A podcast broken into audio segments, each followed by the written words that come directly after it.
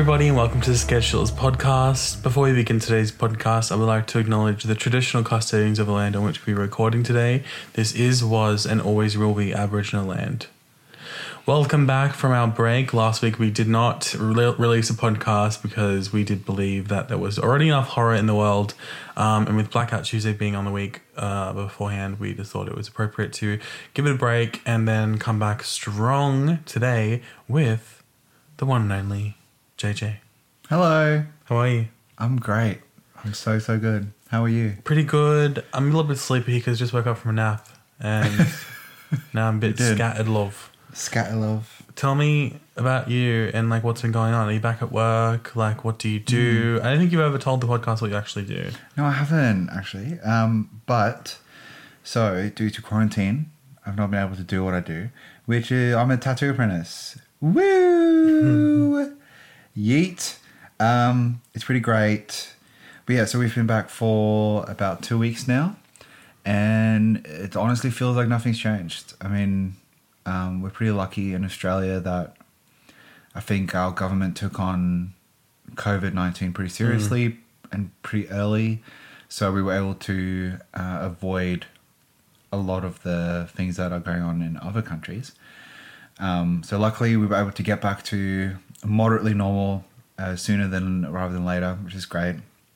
So yeah, basically, I am a tattoo apprentice. I tattoo uh, when I have some space in the shop. Currently, there's like six artists working there full time.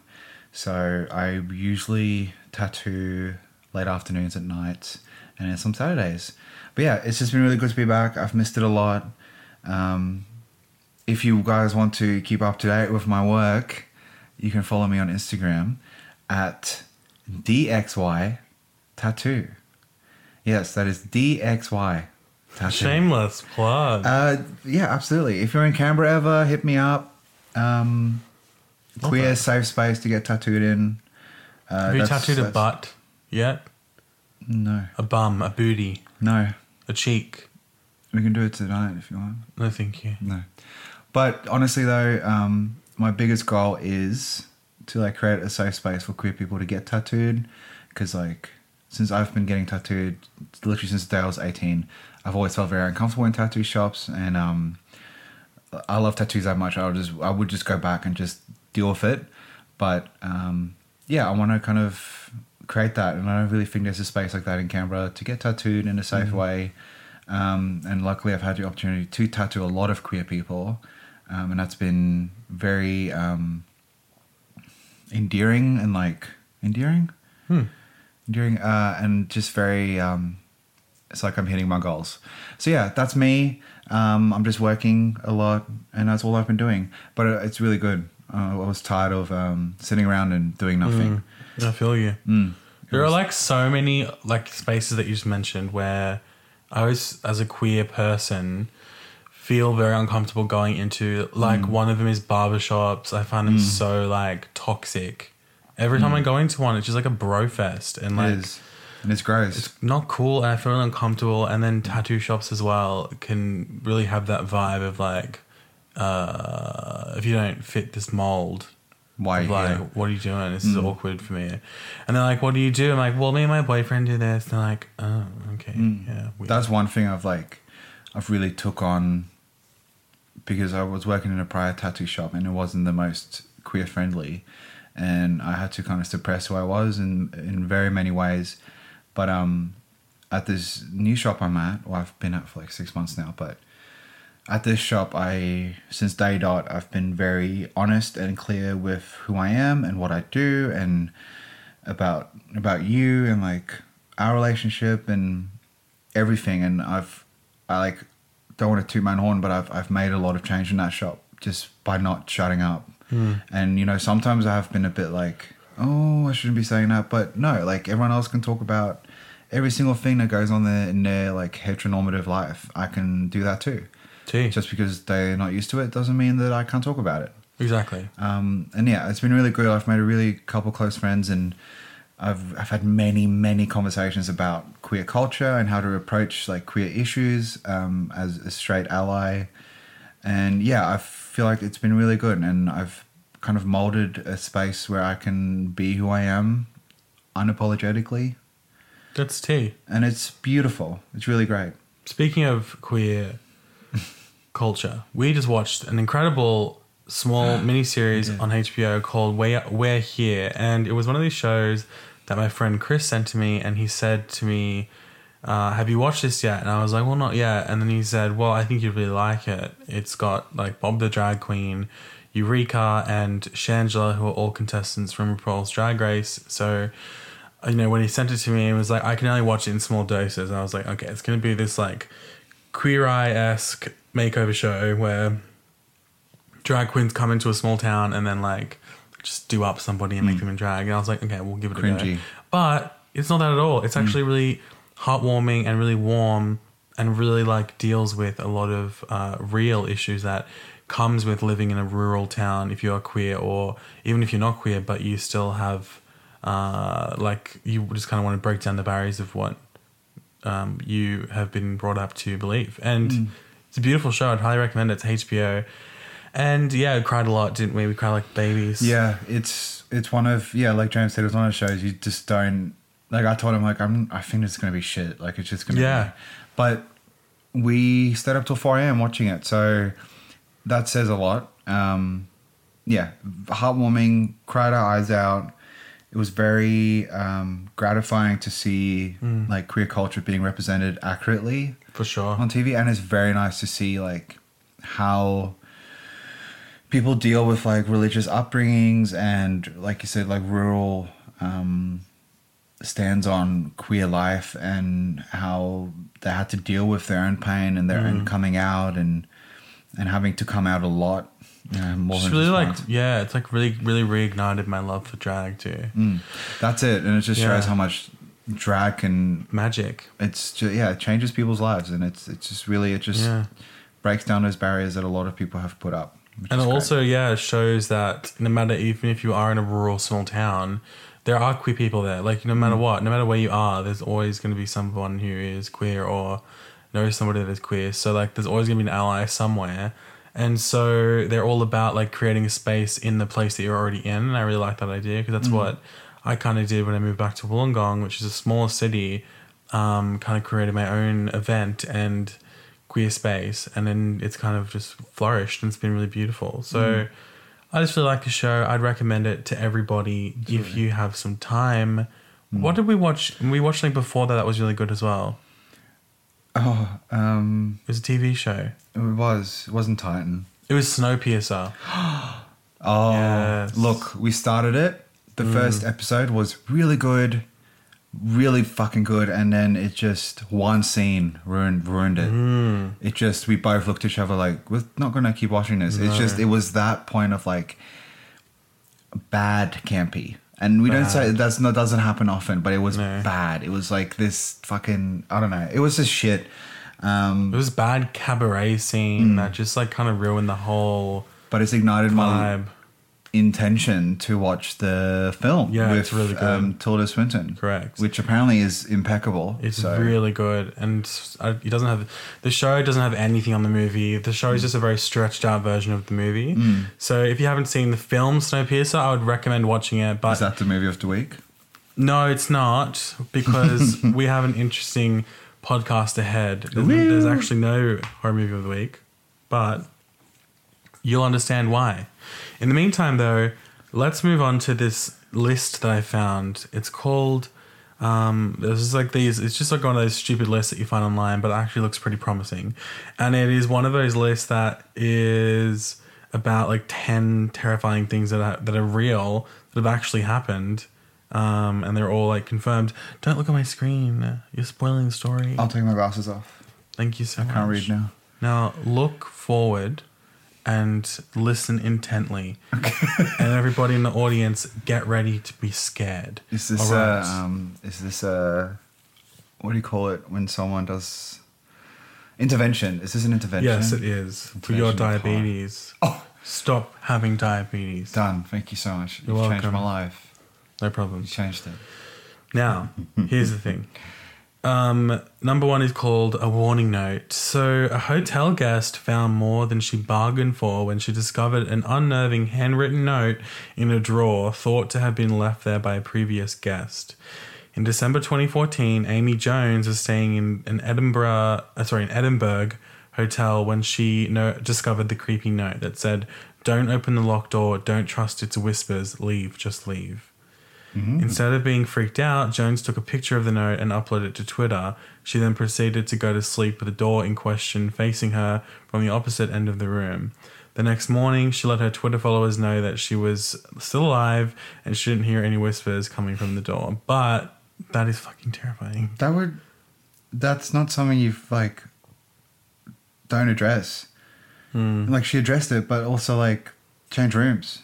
I would Change hundred and ten percent go to the reception and be like, "Guys, I found this. Maybe look into it." But some people are so dismissive of anything that is like even overtly paranormal. Or I mean, I like- guess that could have been like a prank, Hmm. but still, though, that would have we we wouldn't have stayed in that room. God no, absolutely We would have not. changed rooms. I would have had a panic attack. the next question, the next question, the next one is in November 2019, an unnamed source reported the killing of a sheep in the New Forest in Hampshire. The sheep corpse had pentagrams, an inverted cross, and the number 666 painted on it. It had been stabbed to death. Furthermore, a heifer and two calves were found with stab wounds in Bramshaw and Linwood. When police investigated the incident, they found that an inverted cross and 666 had also been painted on the door of St. Peter's Church in Bramshaw. The New Forest has a historical connection to witchcraft, but the locals had never experienced anything occult like before the sheep incident. Residents are said to be very disturbed by what ha- has happened and hope that police will bring the perpetrators of the satanic graffiti crime to book. Okay, here's the thing. Let's hear what you have Here's to the thing. Um, firstly, definitely not satanic, um, because Satanists don't do that. No, they don't. Like you definitely do get Satanists who are also occultists and witches and practice, but Mm. that sounds like a bunch of teenagers who maybe got too drunk Mm. and thought it'd be funny to fuck around. T. Um, and you know what? It, it it upsets me. Yeah, it I makes me angry that Satanists like get a, this this whole this bad rap, stigma. it's also like of truth. Satanic panic is like a real thing. That's what I mean. It's just Yeah. it's just a bunch of shit and people not knowing what's actually going on.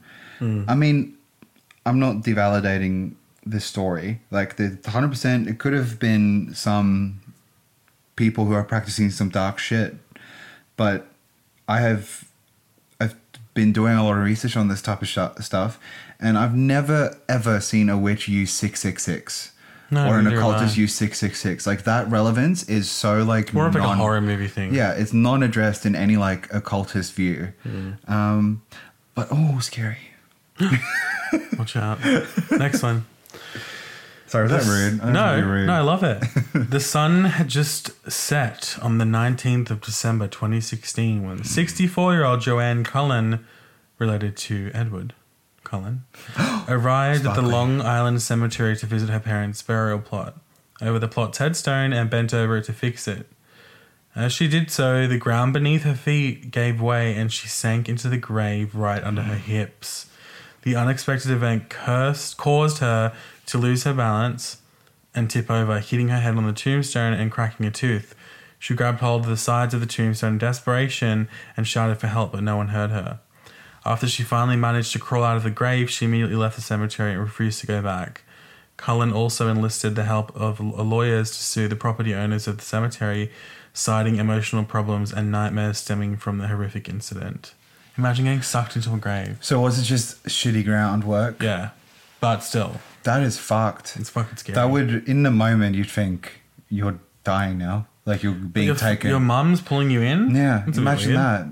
Zombie. Like, I would have think zombie. Zombie pulled me in. Mm, That's terrifying. it's dark. Stark, dark, Are you ready for the next one? yes. Earlier in 2019, this is recent, Mm. a woman fell asleep on a plane en route to Toronto. We love Canada. honestly. When she woke up, the plane was empty, dark, and it was almost midnight. Luckily, she managed to open the plane door and was rescued by crew on the ground. Another woman in Xi'an, China found herself trapped in an elevator at the end of January 2016 after a repairman shut it off and let it rest on the first floor of the residential building she left she lived in. Unfortunately, the men only returned a month later and found the decomposing remains of the woman inside, her hands disfigured from trying to escape her steel prison. It's alleged that the men never opened the elevator to check for passengers, but simply called out, and upon receiving no answers, they shut the elevator off and left to celebrate the Chinese New Year. The victim is said to be mentally disabled. Sorry, that is the wrong wording to Yeah. say.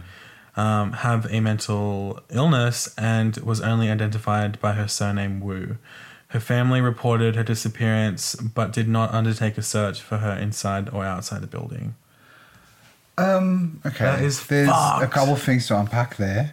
Why was she Firstly, asleep? I hope those men were fired I'm sure they because were. Because that is Negligence. problems as hell. Um, secondly, yeah, why was she why was she napping in there, doll? What were you doing? No, she wasn't. I don't think she was. Was she asleep? Did she- because why didn't, didn't she respond? Another woman in China found herself trapped at the end. No, it- Maybe I she just heard didn't that call wrong. back. I didn't. I think she called back because she had a mental illness. So Did you just didn't know how to respond? correct. Um, that is literally like So one of my worst fears. Me too. to get stuck. I've been stuck in one elevator before. It's It was really at my scary. sister's apartment complex, Oh like God. before she moved out, and it was the most terrifying ten minutes of my life. Mm. You know, and luckily these days, I feel like most elevators have um, the emergency buttons. You call. I called a person. I was like, I was like "What's up, Dell? I'm stuck. Get me the fuck out of here." Honestly, I think I'd rather be stuck in a plane because there'd be food. Probably. No, you would not get on a plane. No, that's tea. next, next one. Okay. Uh, November 2019, 60 year old uh, Sung Ru Xiong left his home and left off on a hike in the Pingtung Mountains. He didn't return home, and um, his family spent an anxious 10 days searching for him before a villager spotted and accompanied. So, spotted and accompanied Sung to the nearest police station. Sung had apparently climbed up a rock wall during his hike, and lost his glasses in the process, leading to confusion. He then found a cave in which he stayed for a few days, but left after realizing he would die there if he didn't take or make some sort of plan to be rescued. He told his family afterwards that he drank water from a stream and ate plants after his food ran out the same day he went for the mountains. When interviewed about his ordeal, Sung also claimed that a ghost couple met up with him outside the cave and walked with him for two hours. He believed them to be ancient ghosts of indigenous Taiwanese, and he further claimed that they disappeared from his side without a sound as soon as he reached the path leading toward the mountain. Down, down the mountain, like to Wow. safety. That's beautiful. That is beautiful. That's really nice thought. It could also have just gone crazy. That too. You Like- don't drink and if you don't eat, Yeah, it and can happen. he could have had some hallucinogenic plants Ooh, tea. because he ate whatever. That's tea. I mean, except if he was like a botanist and he knew what was going on. I doubt it. Because, like, wow, that's it's. I, I mean, I believe in ghosts, but Hmm. maybe I don't know. Cute. I love it. We'll go talk to um, Sung Rushong when we're next in Taiwan. okay, We'll get the tea from him. let me write that down. No problem. Next So one. young. Yeah. Diane Berthelot suffered a spell of illness after a gallbladder removal operation. She was sick for several months and on top of medication, including antibiotics for an infection, um, she continued to be unwell. Despite this, she determined that she would take a trip to Norfolk during the holidays. During her time there in 1975, she went into the Worstead Village Church to sit down for a bit and rest. While sitting on a pew, her husband and son walked around the church taking photos of the interior. Diane, feeling very ill, bowed her head and prayed for healing. She suddenly felt a tingling sensation all over her body as well as a feeling of comforting warmth. Six, months, six months later, Diane was feeling on top of the world. Her husband decided to develop the pictures they had taken on the trip, and while looking through them, they both gasped, gasped in unison.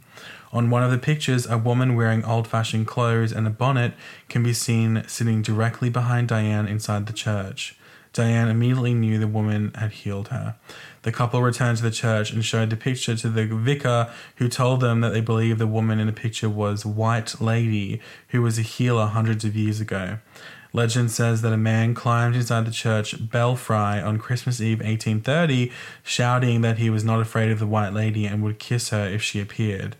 When his friends came looking for him hours later, he was sitting in a corner alone, whispering, I've seen her to himself. He died shortly afterwards. Mm-hmm. So is she good or is she bad? Maybe she's good to the good and bad Bad to the, the bad. bad. You never, you never, ever challenge the spirits. Just don't do that. Just don't question them. and don't kiss them.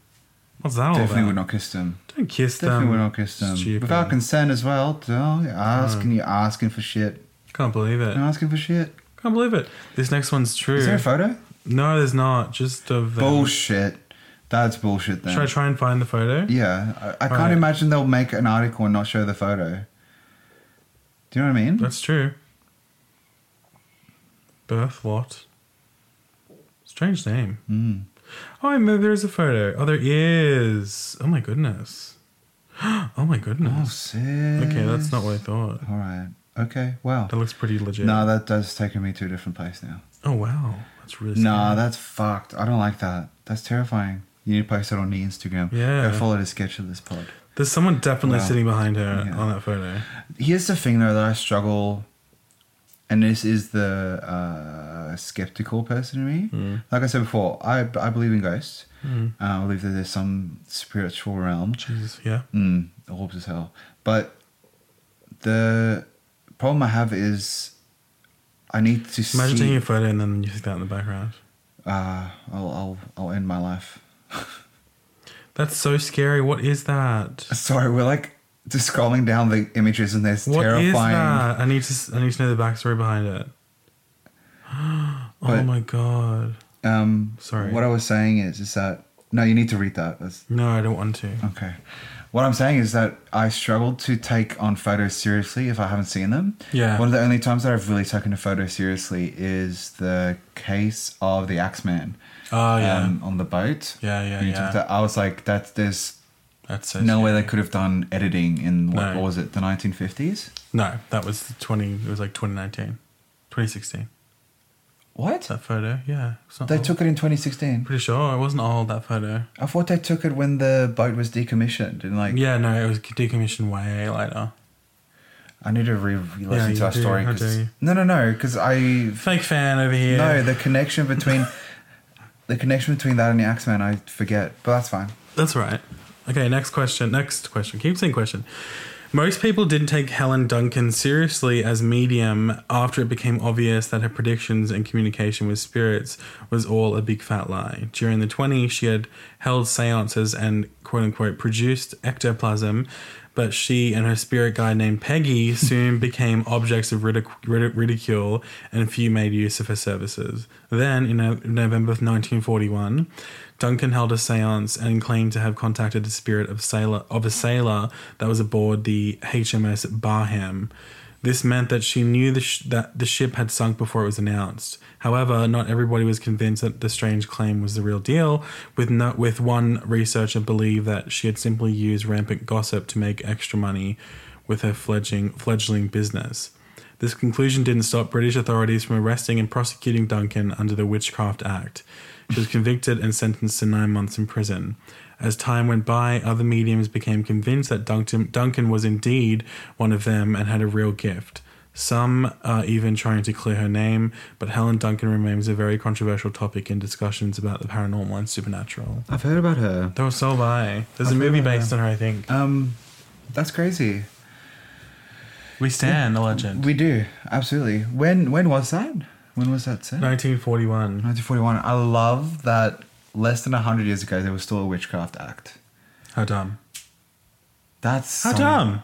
Like, it's crazy how far we've come, but also then like how backwards we're going still. Man, am I right? Men. Next one, bleeding walls. When 77-year-old Minnie Winston stood up to get out of the bath on 8th of September 1987, she noticed a pool of red liquid on the floor. She took a closer look and realized it was blood. When she looked around the bathroom, she saw blood pouring out of the walls and running over the floor into the adjacent hallway. Frightened that something might have happened to her husband, she called out to him. When he showed up in the corridor, he showed no signs of bleeding. Terrified now, Minnie called the police. Officers scoured the couple's home but found nothing that could have produced the amount of blood. They took some of it to be tested and later concluded it was human type O blood. Neither Minnie nor her husband had this type of blood. The to date, the cause of the bleeding walls remains unknown. So did she have a bath? She was having a bath when she got out. Yeah. So, theory. Mm. What? How? Why do I have a theory? But here we go. Let's hear it. Maybe the steam of the bath Mm. over the years fucked with the walls. No, but if it's all To create type O blood, I doubt no, not to create type O blood. There might have been some hidden shit in the in the roof, and it just might have. Oh, Tea. but no, you would have smelt it, Who would have smelt it? and blood dries up so quick. Honestly. Um, that's fucked. I, would- I would again move out, leave, Mm. go to a different country, change my name. Same. Like, This next one's interesting. The last one. Um, a not so merry prankster has been scaring the pants of people in the Ukraine since early December 2019. A person dressed up as Pennywise from It decided to hide behind bridges and in trash cans, popping up when unsuspecting passerby um, walked by. foreshadowing. Just by the way. Mm. the clown also pretended to pour gas over cars at a gas station while people were inside paying. Some patrons became so terrified they ran away, leaving their vehicles behind. Uh, videos of these pranks have gone viral, but also caught the attention of local law enforcement. A criminal case has been opened against Pennywise under Part 2 of Act Art.300 of the Criminal Code of Ukraine, as it is suspected that the brains behind the clown operation are trying to promote violence. However, Pennywise is fighting back. He stated on social media that since his pranks are not affecting children or the elderly, he will not stop, that he has merely gotten started. At least he has a moral moral standing. He's like, I'm, I'm not gonna fuck with the elderly or the young, but I am gonna fuck with middle aged people. If you're in your So, 20s, you're dead. Yeah, I'm gonna fuck with you. Um, I love the dedication as well. Like, and it must be a really good it outfit if Yeah. it's like people like that's just to fuck with him. But also, like, does he have like, like, I don't know. Does he you have have, a to be a job? certain type of person. What he, they gone viral, so he'd be making money. But you have to be a certain type of person to get like joy out of that. Uh, there's a word for it. Sociopath. No, like when you enjoy putting people through pain. Psychopath. No, it's like getting like um Sick and twisted. sick and twisted, sis. No, when you get like satisfaction from hurting someone, like you've know. like maybe even sexual satisfaction. Gratified. Gratifying. I don't know. I think I know what you're trying to say. It's bothering me that I can't think of the word. I need to get it. Me too, but we'll have a break and we'll come back to it. Okay, cool. Guys, normally we would do a horror movie of the week, but we're going to get onto the main part of the podcast after a brief break, and then you'll know why we're not doing a horror movie of the week because hmm. you'll see. Yeah, it's exciting, guys. It's get excited. exciting. I'll see you in a couple of minutes. Goodbye. Bye.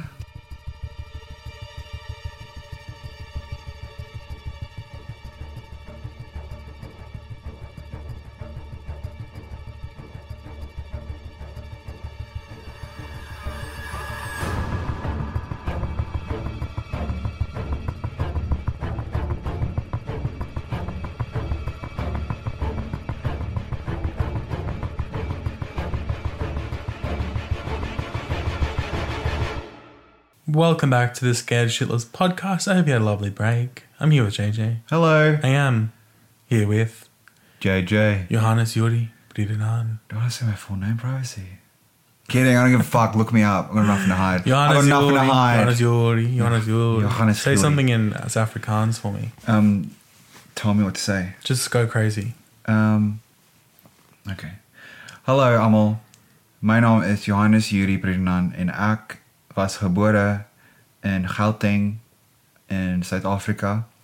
Um ek sukkel om Afrikaans te praat baie keer, maar ek geniet dit. All right, you have to show off. As enigiemand Afrikaans kan praat, That's enough of that. send me a message on the on Instagram. Slide into the DMs, but in a nice way. Thank you very much. Okay, now, so the reason why we're not having a uh, scared shitless horror movie of the week is because um, this episode is going to be a bit different. We are going to be doing our ten most terrifying horror movies. Or just each. favorite favorite horror movies. That too. Well, I thought it was different because I'm going to be saying the 10 movies that scared the absolute bejeebus out of me. Oh, okay, so I took it a bit differently, Fair. y'all. How'd you take it? Well, um, the way you said it, I was thought I'd do just my 10 favorite horror movies and then rank them from 1 to 10 on how scary they are. They're all pretty scary. Not one or two are bone rattling scary. See, I did a different. I did top ten list. I think that's really good though, because my list people can go watch for fun. Your list people can go watch when they have like 14 friends around, and But that's the thing. Everybody's scared by something different. That's what I was going to say as that's well. the tea as well. So, to preface, some of these movies on my list or JJ's list might not even like make you flinch, but Hmm. obviously that's the point why we're here. We're talking about different movies. So JJ's going to go through his ten list, his ten movies first, and then I'm going to go through mine. So JJ, you picked ten of your favorite movies, and then you've made them from least scary to scariest. Yeah. that makes sense. Okay, so to preface this, I think we both should say what scares us in horror movies. Well, I think we'll definitely be getting into it anyway, Yeah. and I'm sure we can gather from. And tea. another thing I was going to say is that, um, there are movies that I didn't pick because they didn't scare me, but they're just really good. Like That's for, same. for example, like The Shining. I love The Shining. It's probably one of the best horror movies ever made, in my opinion. But it's not on my list because it didn't scare me. Yeah. Just saying. That's so don't fair. hate me if I don't say like I a think classic. having a list of 10 is very, it was very difficult to make and I kept it very recent. I didn't go to like Fair 80s and movies like that. Um, so yeah, do you want me to start? Let's go. Let's start. Beautiful. So I'm going to start from the least scariest. Is that what we're doing? I'll start from Yeah, the least scariest to the scariest. Yeah. Um, so my first film, number 10 on the scariest to least scary. This is not scary at all. It's a bit creepy sometimes, but this is a movie called Gretel and Hansel. Um, James and I watched it a couple weeks ago. Um, I really enjoyed it simply for the fact of it being fun and very witchy. Um, I'll give you a little dis- description of the movie. Um, what's it about? You know? Synopsis. Synopsis, thank you. All right. A long time ago, in a distant fairy tale countryside, a young girl leads her little brother into a dark wood in desperate search of food and work, only to stumble upon a nexus of terrifying evil. That's a terrible descriptor because that Yeah, really it is. Yeah. Um, cool. That's my mistake. I'll just quickly tell you what happened. um, basically, rundown. There, it, it's in a fairy tale world, like ages ago, like hundreds of years ago. Uh, it follows a girl and a boy, brother and sister, Gretel and Hansel. And I just love that they put Gretel first instead of Hansel. Yeah. That's a nice little, because like, we love a woman.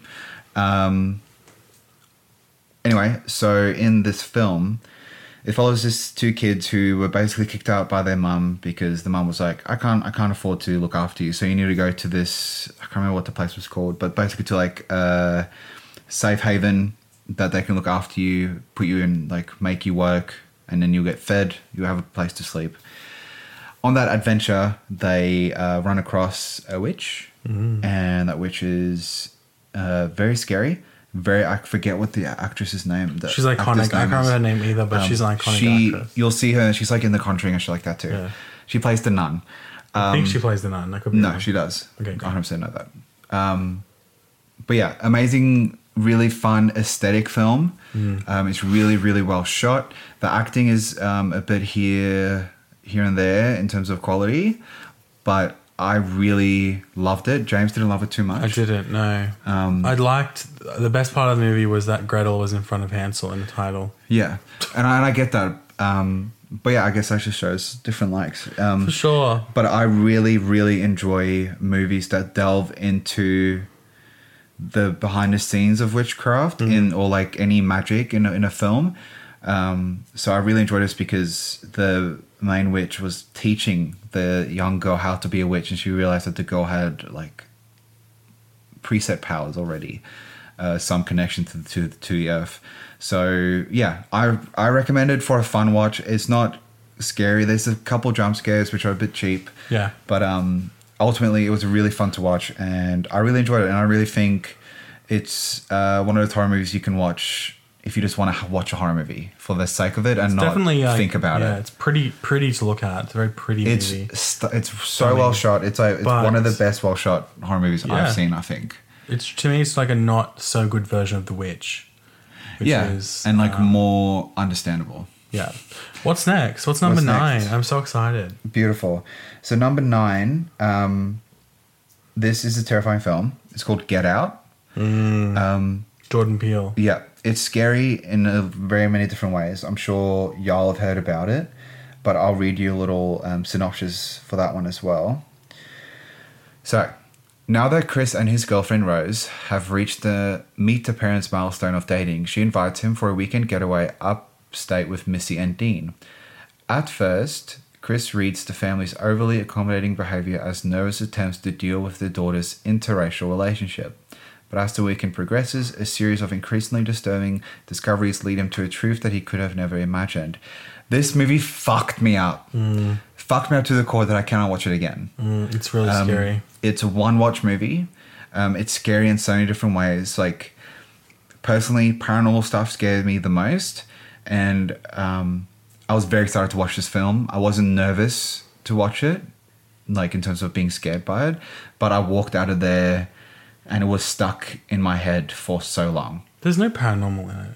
That's what I mean. It's Ah. like usually it doesn't stuff like this doesn't scare me, For but the way it was done and the way it like pulls at your heart and pulls Mm. at current racial issues in the world, it um and obviously like expands that dramatically, but also For in sure. some in some ways not. Um, it's just it's yeah. just a good. It's just a really beautiful film. Again, beautifully shot. Jordan Peele can do no wrong in my eyes. No, not, Um, not yet. He like as a directorial debut, The Get Out is a masterpiece. Hmm. He, I remember reading an article that Jordan Peele was moving into horror because he's well known for his comedy, and I was like, okay, well we're gonna have another horror comedy director. Hmm. Cool, let's see what we've got. Whatever. But when when I read some reviews, I was like, holy shit, this has like this seems to be something that deals with some really interesting issues like mm. uh, race, and it deals with racism, and it is a movie that still even more is more relevant today with the Black Lives Matter movement. Mm. It is a movie that just really shakes you to the core and deals with some like super fucking heavy shit, mm. and the acting in it is just like beyond me good. Like Well, both both of his films so far, Get Out and Us. Um, Us. I there's n- literally no fault that I can pick no. in terms of acting, filming, m- soundtrack, even like every like everything was done so perfectly. And Get Out as well, which I loved really well, a lot is in a lot of horror movies they try to give the viewer a break with comedy, and usually that's done so terribly that it just pulls you out.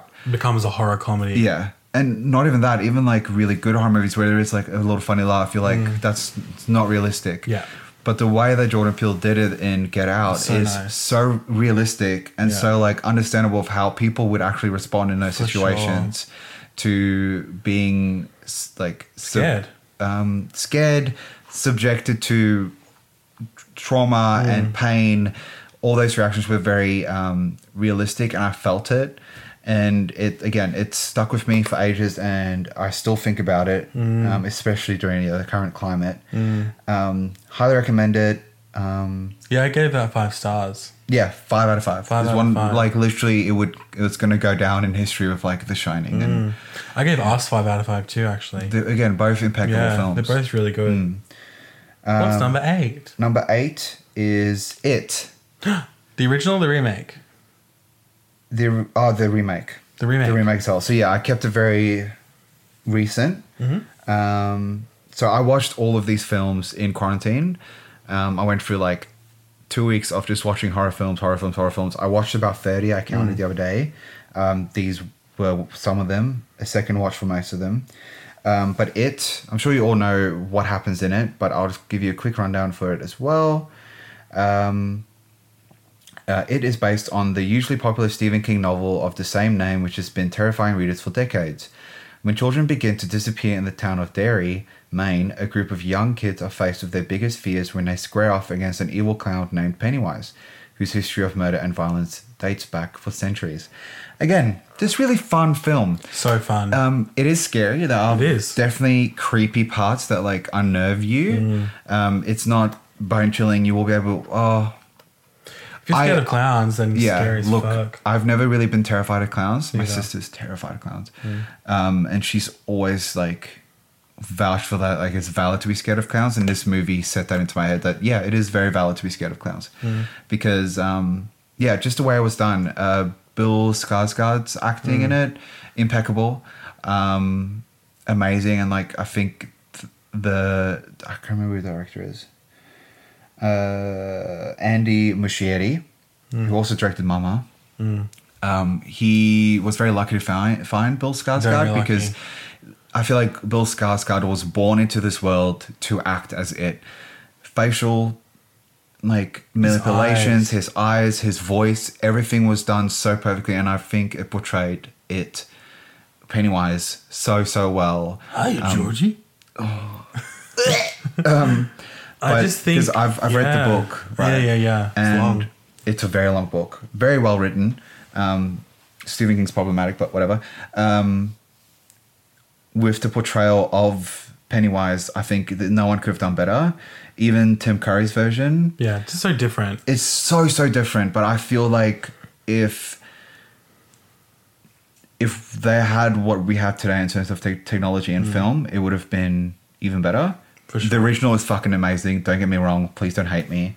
Um, I just really enjoyed this. It was really fun. Oh, I did Again, too. Mm. aesthetically pleasing as well. Uh, the vibe in it was seventies, eighties. It was set 80s. eighties. Um, It's beautiful so, vibe. Yeah, the, the, act, the kids the, acting um, as well. I find that so impressive when kids can actually act and be realistic. Mm. Did really well. Yeah, honestly, like when they ra- when they usually make remakes, there's only a few actual good ones out there that make that nod to the um the source rather than actually just like That's just it. making it frame by frame. It when they remade it, they reinvented it too. Same with the Evil Dead franchise. The remake was really good. And The Ring, like they took a Japanese horror film, Americanized it, and it's the one that westernized it. Sorry, and it's the only like they're the only few that I can think of top of my head that were good remakes, mm. and it is definitely one of those. Yeah. the soundtrack is incredible. Oh, soundtrack is amazing. The costuming is ridiculously good, and mm. I hate kid actors. I fucking cannot mm. deal. I can't deal with ki- kids. Directing kids is really, really hard. I can always tell that directing a, a child is difficult, and the way that those kids in that movie, who are all mostly teenagers anyway, were all perfectly cast, and each of them had such a unique and fully sourced and well-rounded personality because you, and you can tell it is based on a novel because there, there's so much background to each character. So yeah, I gave that I gave that a solid like four out of five. Yeah, like a that was solid a out solid of five. film. And again, like it's not it's not the most terrifying film out there, but um, Scared me. It's it's definitely scary. Yeah. absolutely. But you'll see what I mean when I get more into my list. But yeah, amazing film. Go watch it. Um, it's great. We love. Um, number seven is for me was the Babadook. Mm, Now I had to watch this twice. masterpiece. I watched it the first time and I hated it. Um, I was like in year 11, I was like 16, 17, and I hated it. I thought it was so dumb. I was like, it's fucking stupid. Again, I grew up a lot. Um, James would always talk about the Babadook, and I was like, I just don't get it. And then quarantine, finally had time to actually watch it again, and I loved it. I really fell fell in, in love with it. It was so well done. It's really nice to see an Australian film Yeah, done well. um, done well and also have such success. Mm. Um, I know there's a lot of like memery with it Yeah. online. Um, but with that, I'll give you a little quick description. Uh, six years after the violent death of her husband, Amelia, Amelia is at a loss. She struggles to discipline her out of control six year old Samuel, a son she finds impossible to love. Samuel's dreams are plagued by a monster he believes is coming to kill them both when a disturbing storybook called The Babadook turns up at the house. Um, there's a lot more, but that's the basis of it. Um, two things with this, and I think this might be a bit controversial.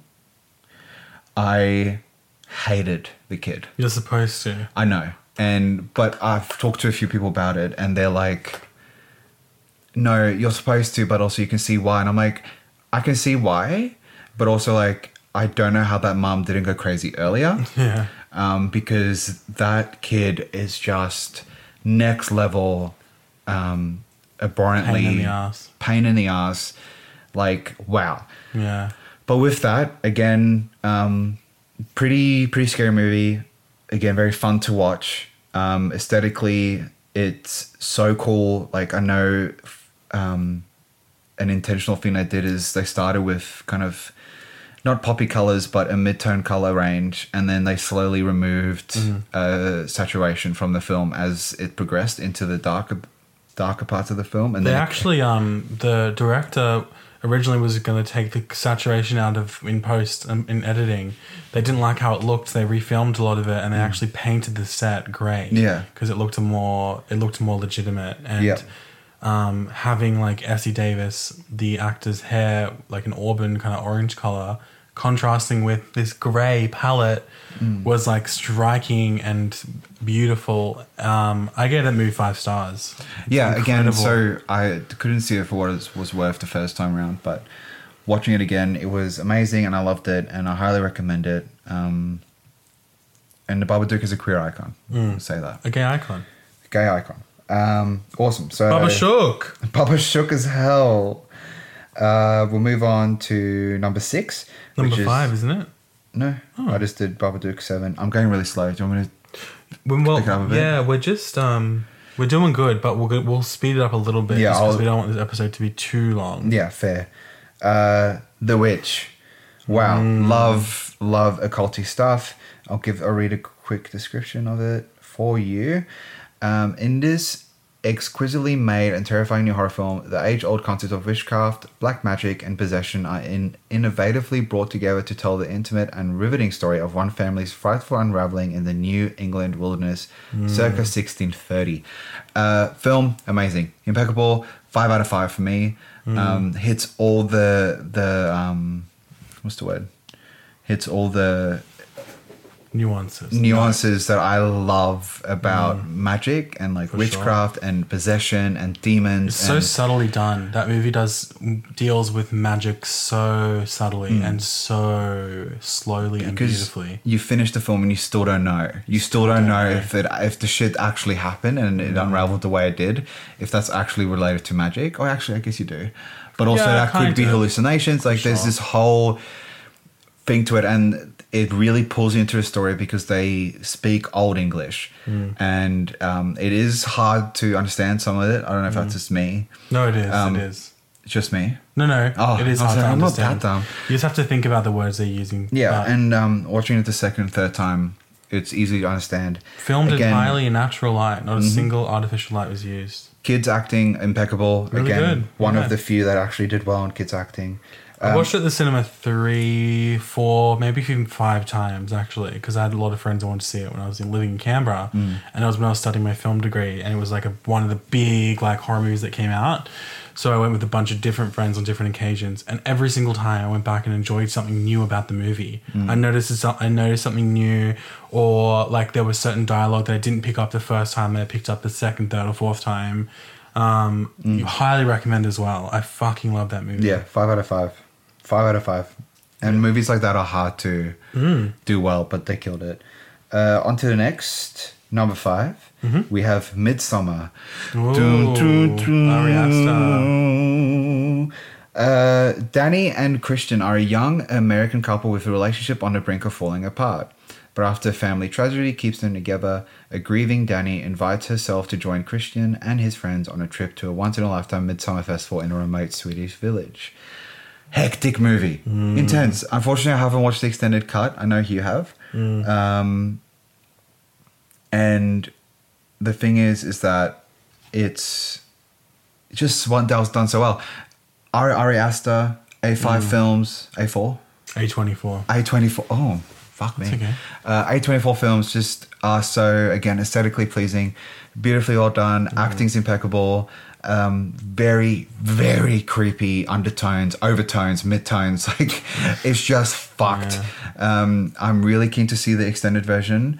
Um, unfortunately, Laura hates horror films, so I have to Mm. Find some time to watch it by myself because I know it's like three hours long, isn't it? It's very long. Yeah, and I know you probably might be keen to watch it again. Well, I watched it the other night. yeah, exactly. I have a lot of opinions on Midsommar. I think that it's visually absolutely Perfect. striking, gorgeous. They made a horror film that was drenched in sunlight. That doesn't never that never happens in Mm. No. horror. Everything's set in daytime. For sure, but the and also the fact that like there's so much visual empathy when the characters take drugs. The screen starts to wobble Oh. and warp. You feel like you're high I feel like you're high. To me, the most unnerving part of the film is the first 20 minutes. I could not deal with it. It still still messes with me today.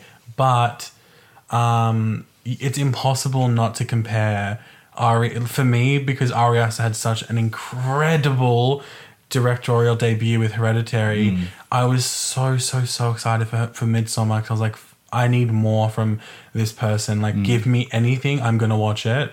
And I was just not. I did not. It hit. It did not hit the same notes that I wanted to hear. I mm. enjoyed it, but I would not go raving about it. I think it's visually stunning. I gave it like a solid three and a half. Yeah, so I didn't put Hereditary on my list um, because I don't know. I feel like it's a movie that I again five out of five for me. Like I, I enjoyed Her- Hereditary more than Midsommar, but again, Midsommar was recent, so I thought I'd put that in.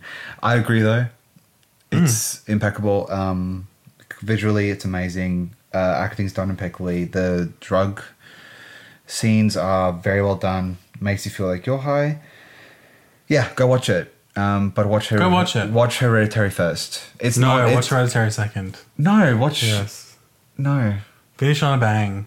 Okay, fair. What's next? It's not connected, by the way. no, it's not. not. Not at same- all. Not yeah. at all. Um, next is okay. This is probably one of my favorite horror movies ever. It's Can really. I guess what it is? Because I think I know one of your favorite horror movies ever. Did you read it? no, What is it? um, that French Yeah. catacombs. Yeah. yeah. What's it called again? As above, so below. As above, so below as hell. Um, this movie changed my life. Um, I watched it when it just came out. It was not. In, it wasn't released to cinema in Australia. I don't think.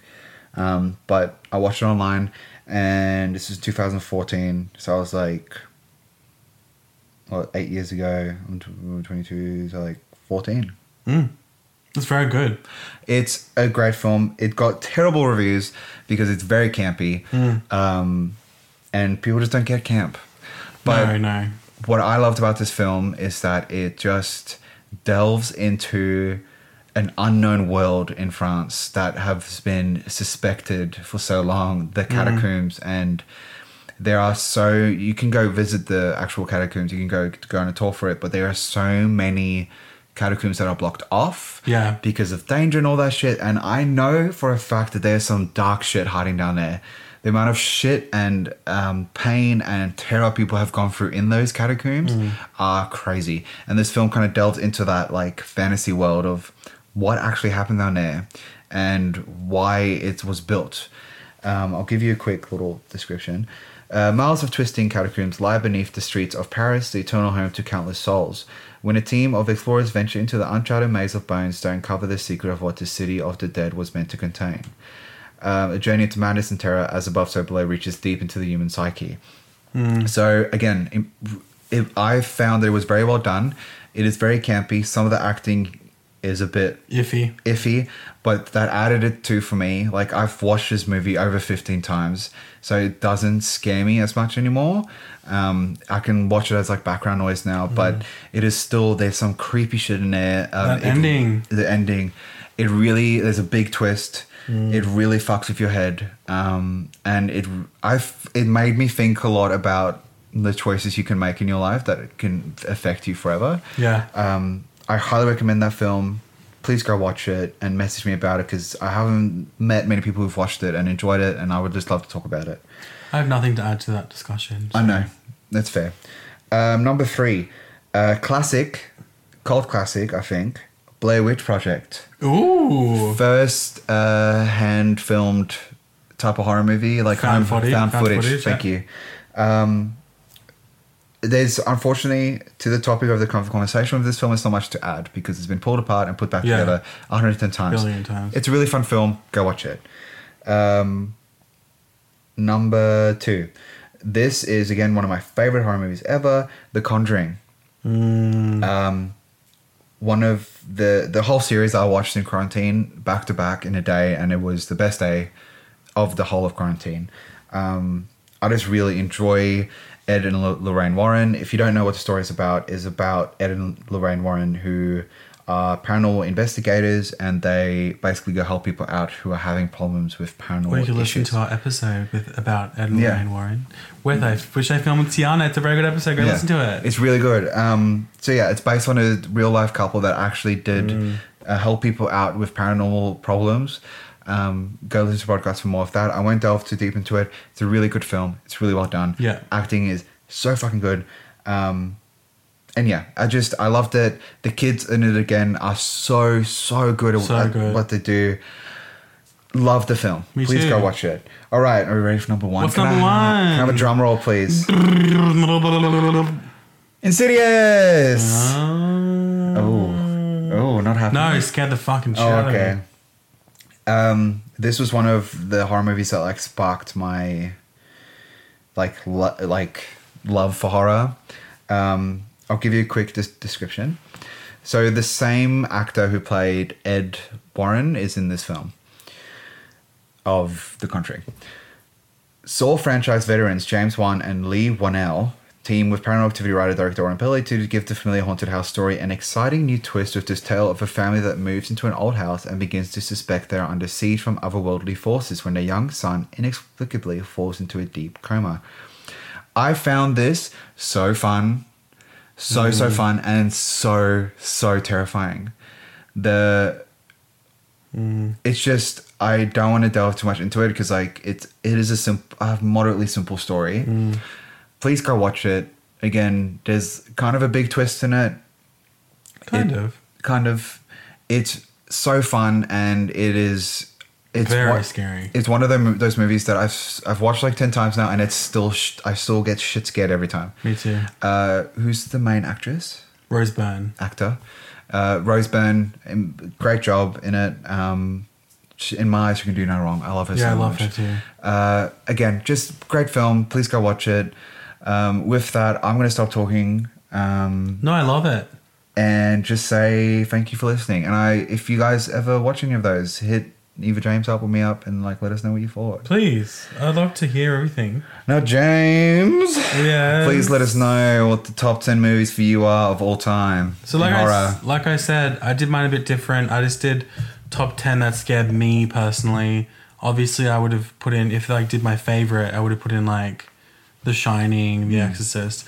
I love those movies. They are absolutely classic. They are incredible masterpieces, but they didn't scare me. So these are the movies that just just have stayed with me for the rest of my whole life. Number ten is Lake Mungo. It's a 2008 Australian mockumentary horror film written and directed by Joel Anderson. Um, it is about uh, a family trying to come to terms with the drowning daughter, dr- drowning death of their daughter, and the potentially supernatural elements they experience after her death. The film received critical acclaim during its limited release. It is so scary. I've never heard of it. It's an Australian film. It came out back in 2008, so it's pretty old. In, you know, in It still ho- comparison. holds up. Definitely, because it's a mockumentary. So it feels like you're watching a documentary about the family um, talking about how their their daughter who died, who drowned in this lake, is haunting them. Um, and that's all I'm gonna say. It is really good. It is super unnerving. Freaked me out. Freaked me the fuck out. All right. Number nine is Funny Games, which was released in. There's two of them. The I'm talking about the original film. Uh, the reason why it's this scared me so much is because I watched it when I was like really young and When was it released? 1997. Okay. It's really, really intense. Uh, directed by Michael Haneke, who's like this Hanek. I can't pronounce his name properly. I think he's Swedish. Um, the film, the plot involves two young men who hold a family hostage and torture them with sadistic games in their vacation home. The film was entered into the 1997 film 1997 Cannes Film Festival. A remake filmed also and set in the United States released in 2007, but it was directed also by the same director as well.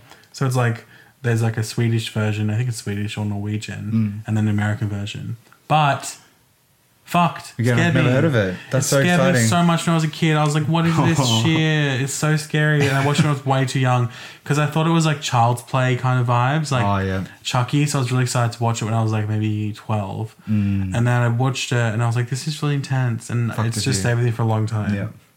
Number eight is Psycho. Amazing. So I watched Psycho when I was like maybe uh, seven or eight with my nan. She put it on t- and she told me a story how she went to on her first date with um, her boyfriend when she was a teenager and went to go see Psycho and was like, "This is the best movie. You'll love it." And I did. I loved it, but it scared the fuck out of me. It would, yeah. It was so scary, and I watched it recently as well, and it still holds up to be probably one of the best horror movies of all time. It s- is very unnerving. Norman Bates, um, as a character in this 1967 movie, is still so like so well done and so well rounded. Um, have you seen it? Yeah, I have. Yeah, it's really good. I don't have much to add because like I disagree. Like I, just agree to like it's an impeccable. Mm. It's a classic. The soundtrack is iconic. The and it's terrifying. the quote It's it's actually quotable. It took, shot it took me beautifully. a couple years to be able to finish Yeah, it it's good. because I started it and I couldn't finish it, Mm. and then yeah, I turned like twenty. I think it was twenty, and I made my mom watch it with me. It's Agreed. really good. Terrifying. Yeah. Number seven on my list was Jaws. Um, Uh, we totally all- disagree. yeah, I didn't scare you at all. I love the film. It's a fun film, Mm. but underwater shit like with sharks Mm. don't at all scare me. But that's fair for you. I know Mm. Well, you out, have yeah, you're scared of sharks. I am, and it came out in 1975. Again, watched it when I was really young and did not. Sometimes to this day, still makes me scared to go in the water. Like it actually is like so scary Mm. Traumatizing. and traumatizing. The way that they filmed it is like you just the, the the fear of the unknown, this beast under the water that can just rip you down and like tear you to shreds, is the Mm. scariest thought to me. And then you see it and you're like, oh, all right, Yeah. they shouldn't have done that, but that's fine. It's still really good. All right, the sixth scariest movie I've ever seen is Paranormal Activity, the first one. I agree Yeah. so much. I didn't want to put it on my list because I was embarrassed.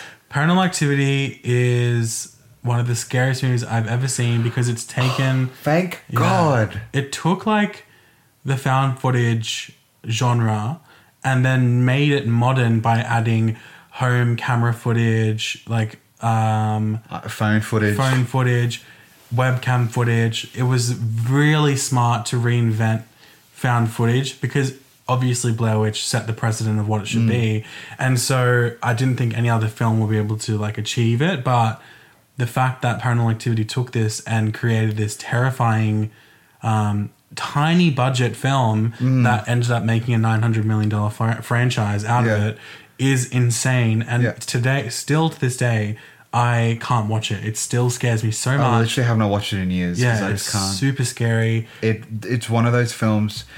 I think it's one of the only films that ever made me not be able to sleep for Me too. weeks. The fact that something can drag you out of your bed or Yeah. like All that kind of stuff. The fear of like when you go to sleep, like what happens. It's just and also, scary. no one ever talks about how good and realistic the acting was. Yeah, When I watched it the first time, I'm like, is this actually found footage? same. I Because- did think it was real. And I didn't use anyone recognizable. Like, it was No, all like, yeah. um, it was just great. I loved it so Me too, much. me too. Really, really loved it. Um, obviously the sequels are not. We don't talk about Not those. as good. Number two's all right. No, Three onwards, shit. I don't like sequels. I just think they're dumb, but whatever. Number five, scariest movie of all time is Insidious. Yes. Agreed. Again, a movie that that um, tells and doesn't show. Like for example, um, there are certain scenes in that movie that uh, nods to something in the room or a description of a creature or something, and you never see it until like, well, maybe you do. I don't know. Do you? But it is so scary. It is so well done. Mm. It is hands down one of the scariest things I've ever witnessed. Mm. To this day, I can't watch it anymore. It fucking still scares me. Yeah. Now, Amazing. number four, The Blair Witch Project. Of course, Oh, I love that. Thank God. crossovers. Blair Witch Project is one of the scariest movies I've ever seen Yeah. because it's the first found footage film I ever saw. I thought it was real. I thought I was watching. Same. I thought it was I was watching a group of people. There, I thought they released it when I watched it when I was really young. So I thought they released this DVD as a call out for people to be like, "What happened to these people? Can somebody help?" Yeah. that's what I thought it was. And so I literally thought they were real people who were murdered by something, and Mm. it is the scariest, most unsettling goddamn thing I've watched it twice and that's it. I'll never watch it perfect example of a film it seems to be an ongoing theme with my movies that it's something that you don't see, hmm. and so you have to use your imagination. Yeah. And if you can't, you know, people who don't have a thriving imagination or riddled with anxiety won't be scared of these things. Yeah. But myself, I am. So Yeah.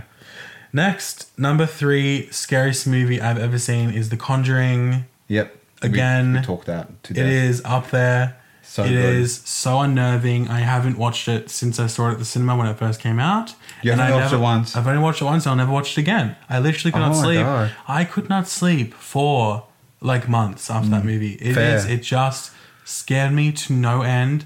There are again certain things in that movie that you don't see and you only hear about, and I've just realized that's what scares me the most. It does. Not Um, knowing what's actually there. Vera Farmiga as uh, Lorraine Warren Mm. is a literal entity. She's incredible. And so, so beautiful. She's beautiful. She portrays fear like I've never seen in And her crying her crying cry. is incredible.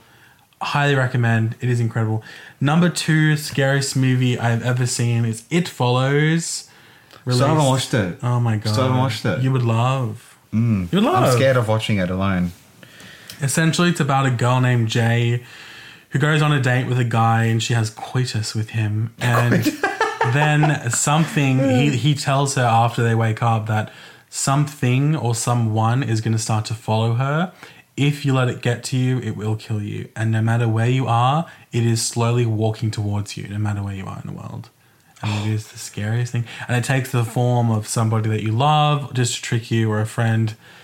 Oh my god. Okay, I watched it at the cinema with my friend Taylor and there's one I can't specific imagine Taylor watching Yeah, well there's one specific scene that she left the cinema and had a panic attack because it was it it scared her that much. The music, the music, the acting, the the costuming, the way they create this timeless um, millennial horror film is literally baffling to me. They've made a movie that does not feel like it was made in any era. It feels completely timeless. You, you, I can't tell when it was set, and that's what I love about Can you it. imagine? They invented like little little phones just for the film that are unique. Yeah, but it's just because they wanted to create this like really timeless aspect of the film. Yeah. Um, it is super unnerving and like still to this day, if someone's like, "What scares you the most?" I'm like, "It follows." I Yeah. can't sleep. It is scary. Well, what about number one though? The scary Woo, movie. woo, woo, woo, Okay. Woo. The scariest movie I've ever seen in my entire 26 years on this planet is Hereditary. Yep, It is fair. the probably if it's probably my f- okay. I have a lot to say about this movie. Yeah, you can have a whole podcast. Just I on could. Hereditary. I watched it.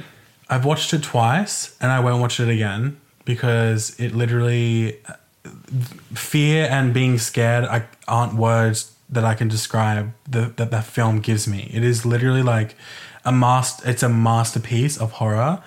Toni Collette is one of the best actors I've ever seen in general. Like I've always loved her, and so her in a horror film, the way she portrays grief is like un- I've never seen. I've literally never in my whole life. I've never seen someone portray grief and Any sadness. emotion. anything. She's incredible, and um, the film is essentially about a family deal- dealing with grief and um, mental health and. The, I can't. I really don't want to spoil it at all if you haven't seen it because Look, it is incredibly made. Five out of five film. Yeah, It is. And Ar- Ari Aster, it wasn't his first film, was it? It was. Yeah. Yeah.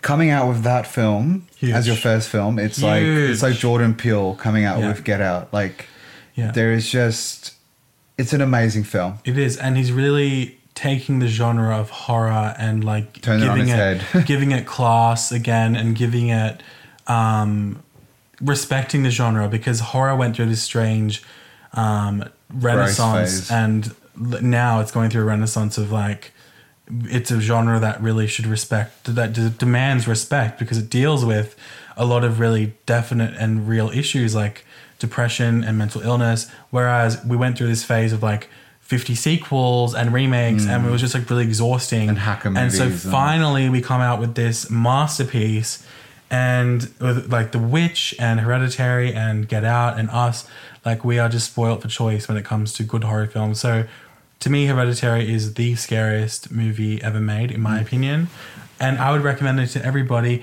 But holy moly, this has been going. This is a long podcast, but I didn't what? expect it. Neither I did didn't I. expect to talk so This long, but I really enjoyed it. JJ, you fun. know I love you, and you know I love everybody who listens to this podcast. And I do apologize for not making an episode last week, and I hope you understand. But next week is going to be really exciting. The story I was going to do this week is still kind of breaking news, so I wanted to make sure that when I when I cover it and talk about it, I want to make sure that I've got every single detail and won't leave you hanging on the edge of that cliff, honey. now, JJ, is there anything you want to say before we go? Thank you so much for having me. Um, it's been a pleasure. Uh, I love you all. I love you Thank so you. much. You're welcome. Um, yeah, that's it. Bye. Thank you so much for listening. I love you guys so, so much. Black Lives Matter. Goodbye. See you next week. Bye. Bye.